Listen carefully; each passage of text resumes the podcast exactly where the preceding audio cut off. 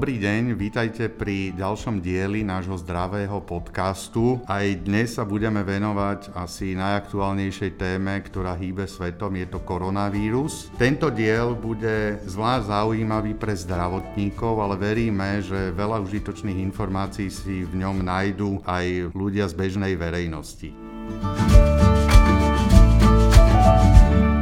Zdravotníctvo je prostredie, v ktorom stresové a záťažové situácie sú, sú prirodzené, sú, sú časté, sú nepredvídateľné a ľudia, ktorí pracujú v zdravotníctve, musia byť na ne pripravení. V anesteziológii, v traumatológii, v chirurgii častokrát nastanú situácie, ktorých sa zdravotníci nemôžu zlaknúť a musia ich zvládnuť. Častokrát sa dostávajú do absolútne stresových situácií. Dnes však zažívame obdobie, ktoré je bezprecedentné s ktorým ani zdravotníci nemajú skúsenosť. V Taliansku koronavírus priviedol zdravotníctva do tzv. vojnovej chirurgie, kedy je viac pacientov ako lôžok alebo zdravotníkov. Napriek tomu ľudia, ktorí v zdravotníctve pôsobia, sa s týmito náročnými stresovými situáciami musia vedieť vyrovnať. A ja som veľmi rád, že Pozvanie do nášho podcastu prijala Mária Rusková, ktorá je pracovný psychológ, medzinárodný certifikovaný coach, tréner manažerského a osobnostného rozvoja. A je to súčasne dáma, ktorá má veľké skúsenosti so zdravotníctvom a konkrétne aj s trénovaním našich zdravotníkov v rámci siete Prokera Svet zdravia. A ktorá nám povie presne o tom, čo sú to vlastne tie stresové situácie a ako sa dajú zvládať a poradí situačné techniky, ktoré môžu zdravotníkom, ale aj ostatným ľuďom pomôcť tieto situácie zvládať s väčším nadhľadom a s väčším kľudom. Maria, dobrý deň. Dobrý deň, ahoj Tomáš, pozdravujem všetkých a ďakujem, že som tu dnes mohla byť s vami alebo môžem byť s vami. A veľmi si vážim, že sa venujete aj tejto téme, ako je zvládanie stresu. Mária, ak by sme sa dnes mali, obidva sme nezdravotníci, vcítiť do role zdravotníka, čo dnes zdravotník prežíva? No, myslím si, že zdravotník eh, prežíva aj to, čo prežíva aj bežný človek, len možno vo väčšej miere. A to je práve ten stres z neznámeho. Tento stres je spôsobený tými podnetmi a, alebo stresormi, ako my tomu hovoríme. A tým najväčším stresorom, s ktorým sa teraz stretávame, je práve to neznámo, ktoré prichádza, pretože keď človek e, nevie niečo ovládnuť, nevie e, kontrolovať alebo nevie, ako bude kontrolovať danú situáciu, tak o to väčší stres potom prežíva. A samozrejme, ak by som si teda mohla že zobrať to slovo, tak povedala by som na rovinu, že Stres, ja hovorím takú jednoduchú uh, definíciu stresu, máme ich viac ako 200, ale ja hovorím, že je to nerovnováha medzi požiadavkami, ktoré sa kladú na človeka a prostriedkami, ktoré človek má na to, aby tieto požiadavky zvládol. To znamená, že niečo sa blíži, hej, niečo sa očakávam, že sa blíži, možno to už to, to reálne je, teraz hovorím vo všeobecnosti, nehovorím o koronavíruse a nejakým spôsobom na to musím reagovať. Ale otázka je, či mám prostriedky na to, aby som na to reagoval. Tie prostriedky môžu byť vnútorné, to znamená, či mám vnútornú stabilitu, či som psychicky odolný, či viem zvládať priebežne prichádzajúce situácie, ale samozrejme tými prostriedkami sú aj vonkajšie faktory. Či mám rúško, či mám pracovný odev, či mám dezinfekciu. A ak je tam ten nesúlad medzi tým, čo prichádza, tým podnetom, a tým, ako sa s tým mám vysporiadať, čím väčší tento nesúlad je, tým väčší je aj náš stres. Ten nesúlad zjavne je a zasiahol celý západný svet, ktorý ukazuje sa, že žiadna ani tá najbohatšia krajina Európy nebola pripravená na príchod takej epidémie a pripravená na zvládnuť e, túto situáciu s kľudom a bez stresu. Takže to je dnes pravdepodobne niečo absolútne prirodzené a vec, na ktorú musíme byť pripravení reagovať. Čiže ako sa dnes zdravotníci, ktorí úplne nevedia, čo ich čaká. Je to také trošku obdobie ticho pred búrkou. Ako sa môžu pripraviť možno aj individuálne na, na príchod niečo, čo dnes nevedia presne odhadnúť, ale vedia, že to raz príde. Ty si povedal veľmi dôležitú vec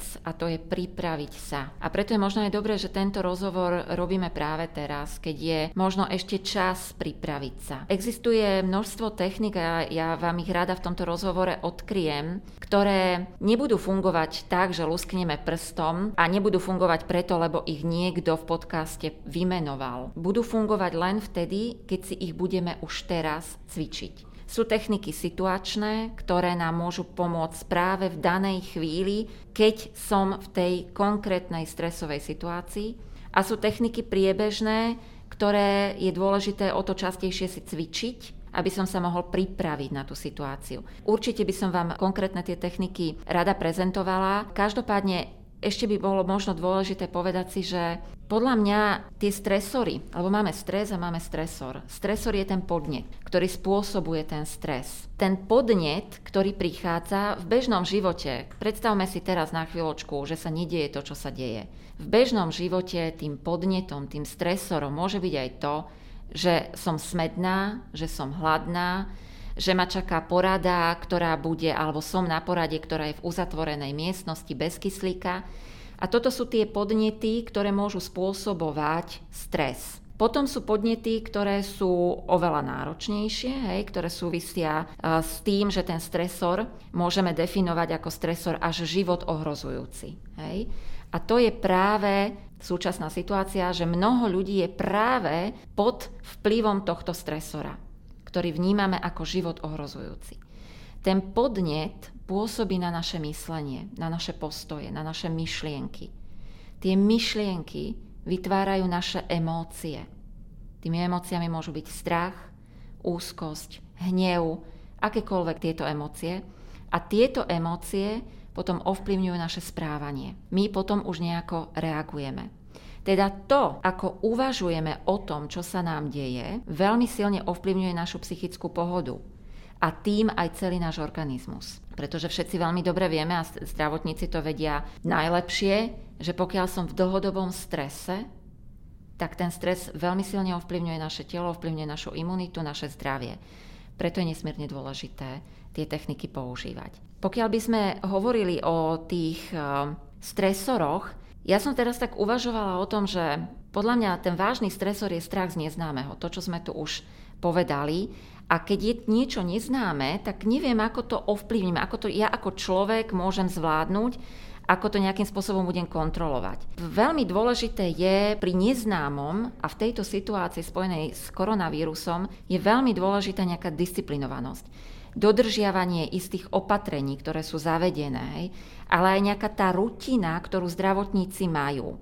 A práve to, že budem v tej rutine a budem pozorný na tie konkrétne kroky, ktoré musím robiť, ako zdravotník, že budem disciplinovaný a že budem dodržiavať opatrenia, ktoré sa odo mňa ako zdravotníka v danej epidemiologickej situácii vyžadujú, tak to vnútorne veľmi upokojuje, pretože viem, že aspoň ja to mám v tejto chvíli pod kontrolou. A v tejto súvislosti ja som rozmýšľala napríklad, všetci by sme mali dodržiavať tieto opatrenia, pretože zoberme si, ide, ideš po ulici alebo si v nemocnici a príde Mm, pacient alebo ideš z nemocnice domov a vidíš niekoho, kto nemá to rúško.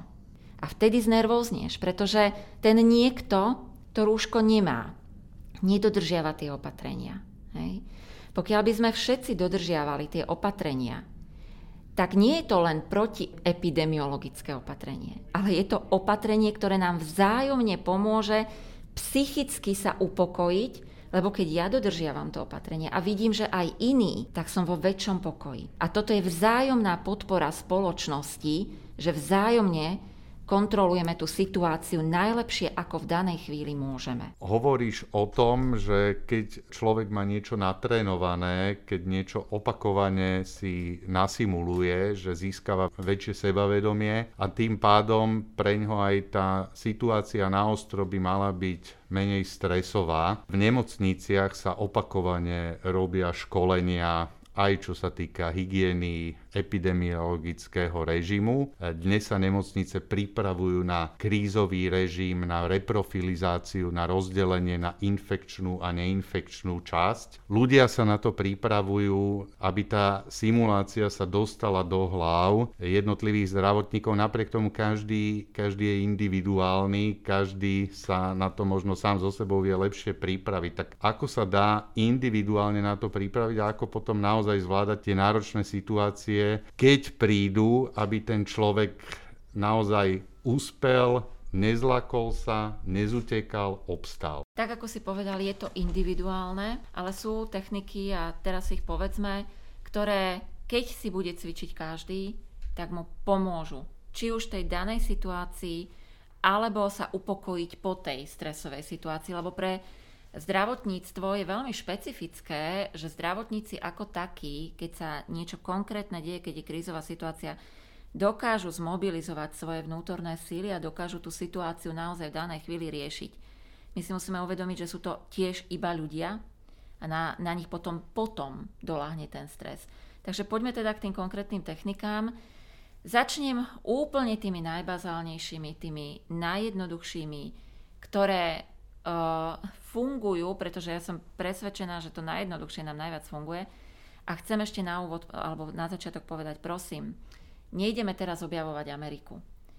Mnoho z týchto techník sú všeobecne známe a ľudia ich intuitívne používajú. Ale keď je to intuitívne, nie je to vedomé, to znamená, že sem tam ich použijem, sem tam nepo, nepoužijem. Takže poďme k tej úplne najzákladnejšej, na ktorej stoja všetky tie ďalšie techniky, a to je vedomé dýchanie. Úplne jednoduché vedomé dýchanie. Vedomé dýchanie nie je to klasické dýchanie, ako dýchame bežne. Vedomé dýchanie je dýchanie s vedomím, že dýcham. Má svoje pravidlá. Keď sme v pokojovom stave a chceme si cvičiť vedomé dýchanie, tak pravidlom je, že sa posadím rovno do stoličky, mám vystretý chrbát, alebo stojím, to je možno ešte lepšie, a zhlboka sa nadýchnem nosom, 6 sekundový nádych, 6 sekúnd podržím a hlboký 6 sekundový výdych. Ten nádych tým, že je hlboký, ide cez bránicu, dýchame do brucha. Tí, ktorí cvičia možno pilates, vedia, že keď sa dýcha do brucha, tak sa nám brucho nadvihuje. Pokiaľ sme ale v stresovej situácii, sme doma a už sme ako keby pod tým stresorom, trasú sa nám ruky, to dýchanie je plitké, tak je dobré začať vedomo dýchať tak, že sa hlboko nadýchnem 3 sekundy, podržím a s hlbokým výdychom 3 sekundy. Potom následne predlžím ten čas 4 sekundy. Podržím 4 sekundy výdych a zase pokračujem 5 sekúnd. Hej. Hlboký nádych do brucha, podržím, hlboký výdych a dostanem sa až k tej 6-sekundovej, 6, 6 sekundovému intervalu. A toto by som mala robiť pomerne často vždy, keď môžem, tak si trénujem vedomé dýchanie. Prechádzam sa vonku, tam, kde som sama, môže mať rúšku dole, hlboký nádych, podržím hlboký výdych Zaspávam, ležím v pokoji v posteli. Hlboké vedomé dýchanie. Idem do práce, som v aute. Hlboké vedomé dýchanie. Je dôležité natrénovať si vedomé dýchanie, pretože keď práve príde tá konkrétna situácia, tak plitké dýchanie nás neokysličuje náročnejšiu situáciu to majú tí, ktorí majú na sebe skafandre, ktorí majú proste ochranné prostriedky, ale aj tí sa môžu, môžu spomaliť dýchanie a môžu vedomo dýchať. Nebude to síce také hlboké, ale bude to vedomé. Takže vedomé dýchanie je absolútny základ a na ňom potom stoja všetky ďalšie techniky. Dá sa táto technika aplikovať aj počas samotnej akcie, kedy človek cíti už taký vnútorný, vnútorný stres, je súčasťou niečoho, čo prebieha, nemôže zrazu odísť, nemôže sa ísť von prejsť, dať si pauzu. Je táto technika vhodná aj na takúto situáciu? Absolútne. Nebude síce prebiehať štýlom 6-sekundový hlboký nádych, podržím 6-sekundový hlboký výdych, ale stačí, keď sa raz, dvakrát hlboko nadýchneme a hlboko vydýchneme. Vtedy prichádza nejaký mobilizačný efekt. A ja začnem sa sústrediť viac. Je veľmi podstatné, aby sme si to skúšali. A naozaj človek ako keby pochopí, že to funguje v čase, keď to vyskúša. Hej. Keď si to len teraz tak nejako hovoríme, tak tí, ktorí nás počúvajú, si povedia, veď to je jasné. Áno je, dôležité je to vyskúšať a uvidíme ten efekt. Treba sa na to pripraviť. Čo táto technika tomu človeku má priniesť? Určite je to okysličenie a je to hlboké upokojenie. Preto čím častejšie vedomo dýchame, tým viac sa častejšie upokojujeme. Veľmi dobrá technika, ktorá priamo nadvezuje na vedomé dýchanie, je tzv. Bensonová technika. Je to technika, ktorá spája vedomé dýchanie s myslením. A pri vedomom výdychu, už sme sa hlboko nadýchli, a pri vedomom výdychu hlbokom cez ústa si vo svojej mysli poviem niečo, čo v podstate ja hovorím, ako keby naše podvedomie nám vysiela, potrebujem počuť. Napríklad hlboko sa nadýchnem, a s výdychom vo svojej mysli poviem som pokojná. Alebo hlboko sa nádychnem a s výdychom poviem zvládam to. Alebo hlboko sa nádychnem a s výdychom poviem všetko je v poriadku. Záleží to od človeka, záleží od toho, kto čo potrebuje sám sebe povedať. Je dobré zopakovať to párkrát. Samozrejme, toto je práve technika, ktorú by sme si mali cvičiť, tá nás upokojuje priebežne, ale napríklad viem, privážajú pacienta, ešte tu ten pacient je, zmobilizujem sa a idem práve do tohto Bensona, do tejto techniky. Hlboký nádych a s výdychom si poviem, zvládam to. Niekoľkokrát to zopakovať. Dodá nám to naozaj vnútorný pokoj, vnútornú energiu, zmobilizujeme svoje vnútorné psychické sily. Vedomé dýchanie, Benson, to sú tie základné techniky a samozrejme na ne nadvezujú ďalšie. Ak môžem teda pokračovať, tak e, techniky, ktoré možno nám sa teraz budú zdať také príliš ľahké alebo odľahčujúce, neviem ako to pomenovať, je napríklad terapia úsmevom. Terapia úsmevom môže byť individuálna, prichádza k nám v podstate z východných kultúr, keď napríklad ráno viem, že idem do práce, postavím sa k oknu a neurobím nič iné, iba sa usmievam. Aj keď mám ťažké myšlienky, podržím ten úsmev a dýcham. Vedomé dýchanie. Môžem napojiť toho Bensona s výdychom, niečo si hovorím. Ale skúsim podržať ten úsmev. Je to vlastne technika, ktorá uvoľňuje naše svaly na tvári, pretože držím ten úsmev, ako keby posilňujem. Ale zároveň je to technika, ktorá nejakým spôsobom ovplyvňuje aj to, ako zareaguje náš mozog na to, čo robí naše telo. Hej. Pretože keď sa usmievam, ako keby vysielam signál svojmu mozgu, všetko je v poriadku. Hej. A dochádza k nejakému upokojenému alebo upokojujúcemu stavu. Terapia úsmevom je náročná v čase, keď sa na to necítim, ale terapia úsmevom sa dá robiť aj tak, že sa usmejem na niekoho doma hej, keď už to rúško nemusí mať. Teraz uh, ľudia, keď majú rúška, tak ten úsmev ťažšie vidieť, ale vieme sa povzbudiť nejakou gestikuláciou, vieme na seba žmurknúť, vieme kývnuť hlavou, sme v tom spoločne. A to je tiež veľmi dôležité. Sú tieto techniky, ako sú to individuálne techniky, ale dajú sa tieto techniky aplikovať možno na nejaký zúžený kolektív, zúžený tím? Absolútne áno. Ja si myslím, že keď máme prestávku v práci, keď sme, ja neviem, v sestierskej izbe, alebo keď sú lekári spolu, síce máme všetci rúška, ale pokiaľ je e, tým, ktorý sa vie takto dohodnúť, tak je, bolo by úžasné, úžasné, keby sa tým dohodol a napríklad to vedomé dýchanie a toho Bensona by mohli robiť spoločne. Mne sa na tréningoch práve s vašimi zamestnancami toto veľmi často stáva, že keď príde nejaká skupinka s kolegov na tréning, tak oni sa vyslovene povedia, toto budeme robiť spoločne. Prečo je to dôležité? Pretože sme v tom spoločne. Nielen v tom zlom, ale aj v tom dobrom. Nielen v tom dobrom, ale aj v tom zlom. keď sa navzájom podporíme, nie sme v tom sami. Takže skúsme trénovať, áno, aj spoločne. Sú kolektívy, ktoré budú ťahať dlhé, dlhé hodiny v práci.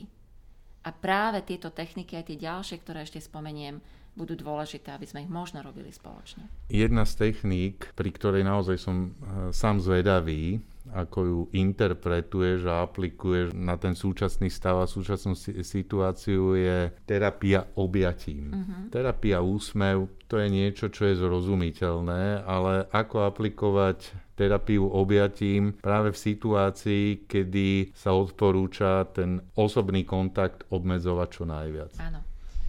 A, áno, máš pravdu. Terapia objatím v tejto situácii je funkčná doma keď prídem domov, keď môžem prísť domov a môžem niekoho objať, tak skutočne terapia objatím je o tom, že toho človeka objímem, požiadam ho o, o to objatie. A nie je to len takéto rýchle, že sa nejak rýchlo objímeme, ale je to naozaj hlboké objatie. Zostať v náručí, či už objímem dieťa, či už objímem manžela, manželku, kohokoľvek, s kým som v domácnosti. Ja keď sa rozprávam aj teraz eh, v súčasnosti so svojimi kolegami, tak uh, oni tiež potvrdzujú, a ja tiež z mojej vlastnej skúsenosti, že je to jedna úžasná technika, ktorá teraz silne podporuje vzájomnosť. Pokiaľ nemám koho objať, žijem sama, tak samozrejme v tomto ohľade je to horšie, ale odporúčajú napríklad niektorí kolegovia ísť do prírody a byť v živej prírode.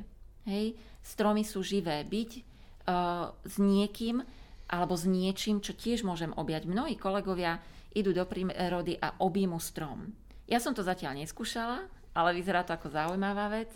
Chcem tým len povedať to. Je dôležité mať niekoho pri sebe, koho môžem objať. Ak nemám, tak to viem aspoň nejakým spôsobom nahradiť. Z vlastnej skúsenosti môžem potvrdiť hm, ten pocit z tých prvých dní karantény, ktorú sme nikdy predtým takto zatiaľ nezažili, že tí, čo chodia do práce, tí, čo prežívajú akciu, ten deň im uplyne veľmi rýchlo a v zásade majú pocit ako z bežného pracovného dňa, ale tí ľudia, ktorí sú doma, ktorí zažívajú neuveriteľný stereotyp a, väčšinou sa to týka e, manželiek, matiek, ale aj samotných tých detí, tak už po prvých dňoch, napríklad moja dcéra včera sa rozplakala, že jej chýba kamarátka, na ktorú bola zvyknutá, že sa s ňou bežne stretáva, stretáva v škole. Takže nie je to len o zvládaní toho stresu v pracovnom živote, ale, ale ten stres dnes zažíva množstvo ľudí, ktorí sú uzavretí doma a dnes si nevedia predstaviť, ako prežijú ďalší týždeň, dva, možno viacej doma. Máš absolútnu pravdu a v tomto ohľade, keď nám začínajú chýbať ľudia, je veľmi dôležité rozprávať sa. Nedusiť to v sebe. Je možné zavolať tej kamarátke cez mobil, možno cez Skype. Zdravotníci, ktorí sú v práci a dlho nejdú domov, je dôležité rozprávať sa, zavolať rodine, keď sa dá. Zaskypovať si, keď sa dá. Uh, ja hovorím, že ten rozhovor je veľmi ozdravná technika, ktorá nám môže pomôcť, ale napríklad robiť si malé darčeky. Hej? Uh, vie dcéra tvoja, že ideš do práce, tak jej daj ráno úlohu, aký darček ti má pripraviť, čo ti má nakresliť a tak ďalej, aby sa tešila, keď sa vrátiš. To isté, možno sa to bude zdať teraz ako keby pre dospelých trochu uletené, ale som v práci, mám čas, mám teraz prestávku, môžem nakresliť niečo svojim deťom, môžem im niečo vyrobiť z papiera, nejaké lastovičky. Toto sa teraz objavuje veľmi často, že ľudia sa vracajú k manuálnej práci, k manuálnym technikám, začínajú si kresliť, Začínajú vymalovať. rúška. Napríklad, presne, áno, je to tak. Toto je veľmi dobré aj v tej práci, aby sme rozprávajme sa, keď sa môžeme rozprávať, a tvorme, keď môžeme tvoriť. Ďalšia technika, o ktorej nám povieš, je technika sprítomňovania sa, čiže nejakej sústredenosti na prítomný okamih. Tak to ma veľmi zaujíma, čo to je za techniku. Presne tá bude podľa mňa veľmi kľúčová, nielen pre zdravotníkov. Ona je veľmi, veľmi nápomocná aj v bežnom živote, keby sme aj nemali túto krízovú situáciu. Sprítomňovanie sa vlastne vychádza z princípu, že ja potrebujem žiť v prítomnosti, potrebujem sa zaoberať tým, čo sa deje tu a teraz, pretože ako ľudia máme obrovskú tendenciu vytvárať si všetky možné katastrofické scénáre, čo sa mi podarí, čo sa mi nepodarí, čo zvládnem, čo nezvládnem, ako celá táto situácia dopadne, ako, aké čierňavy nás čakajú. My nevieme. A myslieť na to, čo neviem, je čistá strata energie. Je veľký psychický nápor na seba samého.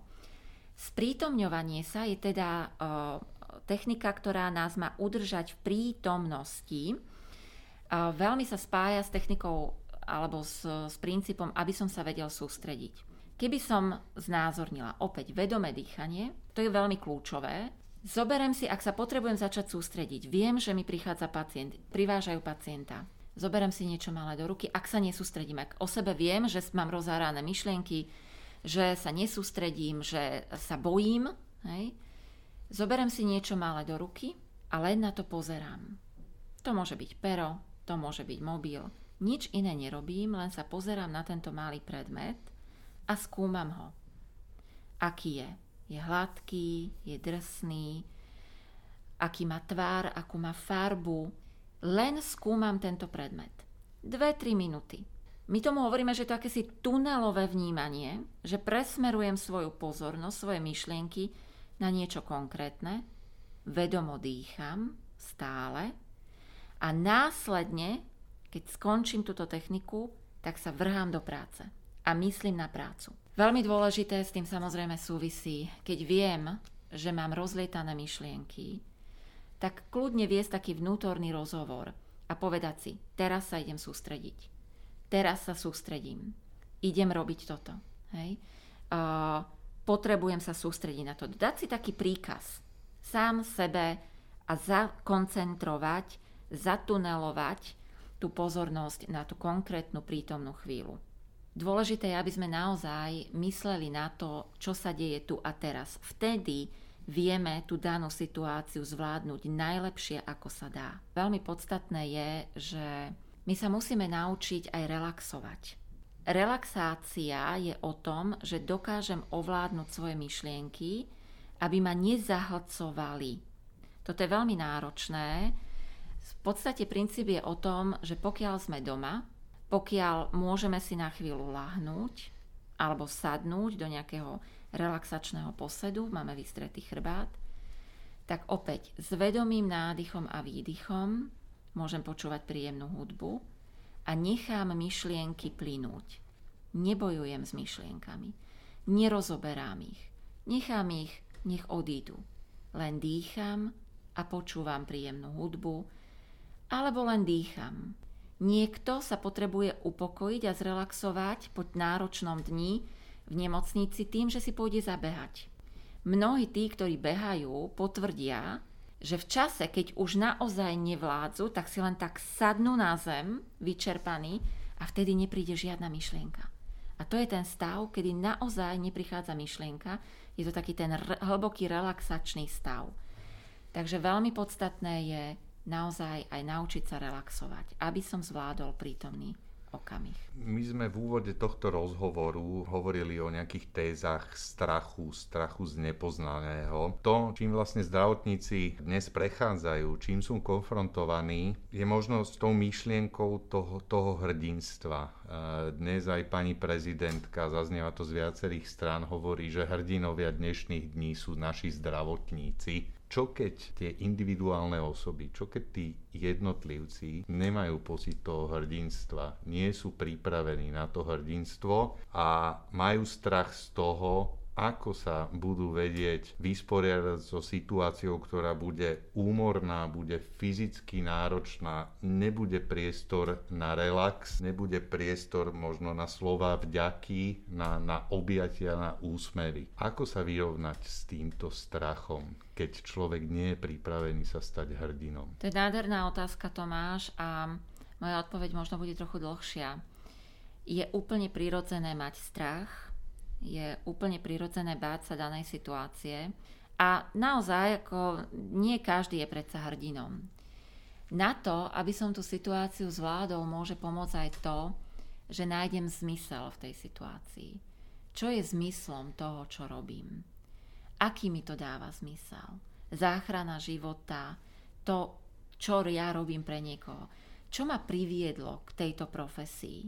Prečo som do toho išiel? Čo bolo dôvodom? A v danej chvíli, keď vidíme ten zmysel, aj v nezmyselnej situácii. Hej? Veď keď si na, pozrieme, že to, čo sa deje, veď to je, to je ako film, ktorý, len žiaľ sme herci toho filmu. A, ale čo je môjim poslaním, zmyslom v tejto danej chvíli? Čo môžem urobiť preto, aby tá moja práca dávala zmysel aj iným, aj mne. Uh, áno, nemusím chcieť byť hrdinom pre spoločnosť, ale môžem byť hrdinom pre svoje deti, pre svojich rodičov, pre, ale aj pre seba samého. Lebo keď viem, že to teraz zvládnem, tak je dôležité sa pochváliť za to. Zvládla som to. Hej. Keď som sa bála nejakej situácie a ona už prehrmela, tak si treba aj po každom jednom dni povedať, dnes som to zvládla.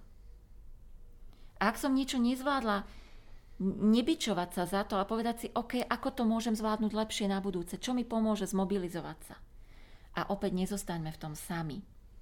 Zavolajme niekomu, kto nás vypočuje. Samozrejme, tuto je dôležité vedieť, že keď už mám veľký strach, ktorý ma začína paralizovať, tak je veľmi podstatné volať niekomu, kto mi vie s tým strachom pomôcť. A to sú psychológovia predovšetkým. Môžu to byť aj kouči, ktorí vedia s človekom sa rozprávať. V tomto ohľade teraz e, naozaj je množstvo mojich kolegov, ktorí cez internet bez problémov sa budú rozprávať. Myslím si, že aj v rámci Sveta zdravia je veľa psychológov, ktorí vedia byť nápomocní zdravotníkom, pretože by sme, dôležité, aby sme neprenášali svoj strach na, dajme tomu, svojho rodinného príbuzného, alebo na svojho kolegu, ktorý mi s tým neporadil, len ja to na neho prenesiem. Je veľmi podstatné, aby sme mali niekoho, kto nám vie s tým strachom odborne pomôcť. To bude veľmi dôležité. Takže ten pocit úzkosti by človek nemal držať v sebe. Keď mám prestávku a držím ten, ten pocit úzkosti v sebe, je to to najhoršie, čo môžem urobiť. Môžem sa s niekým porozprávať, ale môžem sa aj vyplakať, keď mám pocit, že musím plakať. Hej. Ja som presvedčená, že v danej chvíli, keď sa zdravotníci mobilizujú na ošetrenie, tak oni to ustoja. Ale ako som na začiatku povedala, aj to sú iba ľudia. Potom mám chvíľu prestávku, prežime, spracujme tie emócie, nedúzme ich v sebe, lebo to ovplyvňuje výšku toho stresu alebo mieru toho stresu a to je deštruktívne.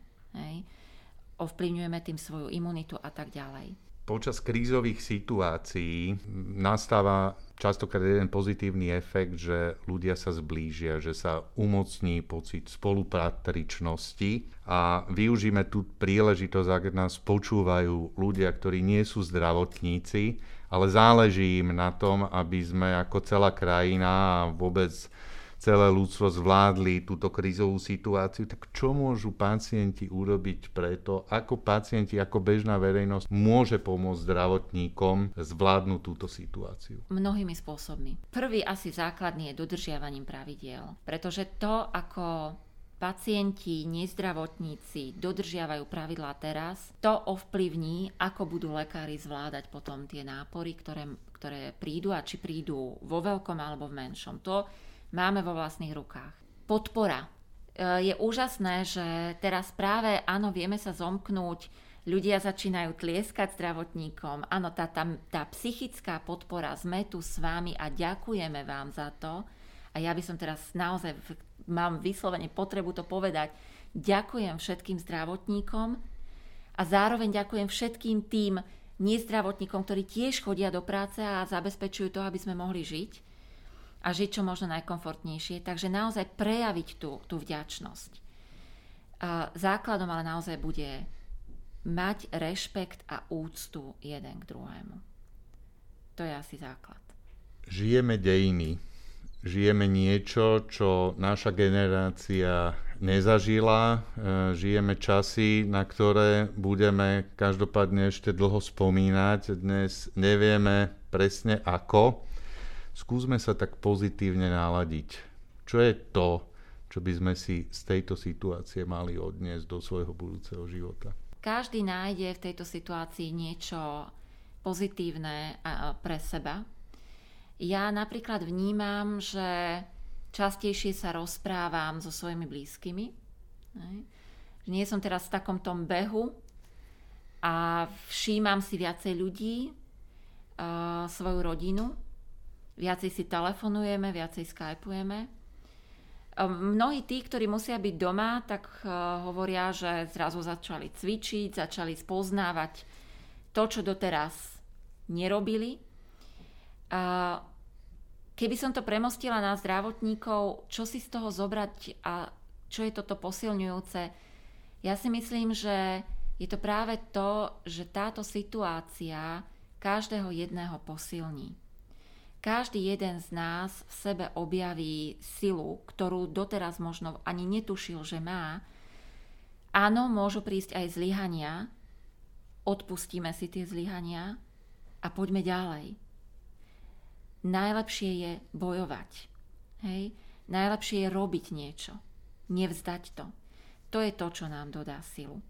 A ak by som ešte mohla povedať pre tých, čo sú aj doma, ale aj pre zdravotníkov, ktorí sa vracajú domov, na to, aby sme zostali mentálne silní, tak je úžasná taká technika, ktorú by som možno ako poslednú povedala. A to je princíp telo, mysel, srdce, duša. Čo to znamená? Pokiaľ my sa budeme venovať všetkým týmto štyrom aspektom, tak dokážeme sa udržať na takej nejakej psychickej, pozitívnej hladine. Čo to znamená? Telo? Skúsme si ráno trochu zacvičiť. Keď sme doteraz necvičili, nikto nehovorí, že máme teraz začať e, robiť ťažké cvičenia. Nie, ponaťahovať sa, poprechádzať sa, trošku pobehnúť, urobiť niečo, urobiť nejaké drepy, aj rozcvičiť si telo. Aby to telo vnímalo, že sa stále pohybuje, že, sa, že niečo sa s ním robí. Mysel pre každého jedného z nás je dôležité, aby sme neustále boli v nejakom rozvoji. Prečítam si nejakú zaujímavú knihu, prečítam si jednu, dve stránky, rozvíjam sa v niečom. Srdce, srdce to je o tej vzájomnosti. Môžem si kľudne povedať, komu som dnes poďakoval a za čo som mu poďakoval. Poďakujme sa navzájom. Obíme sa doma, keď môžeme. Takže budujme tie vzťahy, zavolajme niekomu, komu som dávno nevolal. Starej kamarátke, ktorej 20 rokov som ju nepočula, zavolajme jej, vidíme sa cez Skype. A duša, to je veľmi podstatné, aby sme sa udržali v nejakom duševnom naladení. Niekto potrebuje relaxáciu, niekto meditáciu, ale mnohí veríme v Boha, máme modlitby, každý máme niečo iné. Keď sa budeme starať o tieto štyri aspekty nášho bytia, dokážeme sa viac udržiavať v pokoji. Cieľom tohto podcastu bolo pomôcť inšpirovať primárne zdravotníkov, aby zvládli situáciu, kde sa všetci na nich spoliehame, že ju, že ju zvládnu a pomôžu celej krajine zachrániť ľudí, pomôcť ľuďom prekonať chorobu, ktorá tu dnes je. Veľmi pekne ďakujem Márii Ruskovej, psychológovi, koučovi, trénerovi, ktorý dlhodobo pomáha aj našim zdravotníkom a veríme, že tento podcast naozaj svojim malým dielom pomôže zvládať náročné stresové situácie, ktoré nás pravdepodobne ešte len čakajú. Veľmi pekne ďakujem. A ja ďakujem a dovol mi na záver povedať, že ešte raz opakovať moju naozaj veľkú vďaku všetkým zdravotníkom aj všetkým ostatným, ktorí sa starajú o to, aby sme mohli my žiť, žiť v zdraví a v komforte. A chcem povedať ešte raz, skúšajme si pomaly postupne jednotlivé techniky. Myslíme na seba, myslíme na to, že potrebujeme tie psychické síly získavať a priebežne si ich doplňať. A v čase krízy ja som presvedčená, že v danej kríze to zdravotníci zvládnu. Dôležité je, aby boli pripravení a aby potom, keď daný konkrétny prípad, daná konkrétna situácia doznieje, aby dokázali opäť zmobilizovať svoje psychické síly a pripravili sa zase na ďalší nápor. Želám vám naozaj veľa, veľa síl, veľa energie a predovšetkým veľa, veľa zdravia. Ďakujem za pozvanie. Spolu to zvládneme. Určite. Ďakujeme. Ďakujem.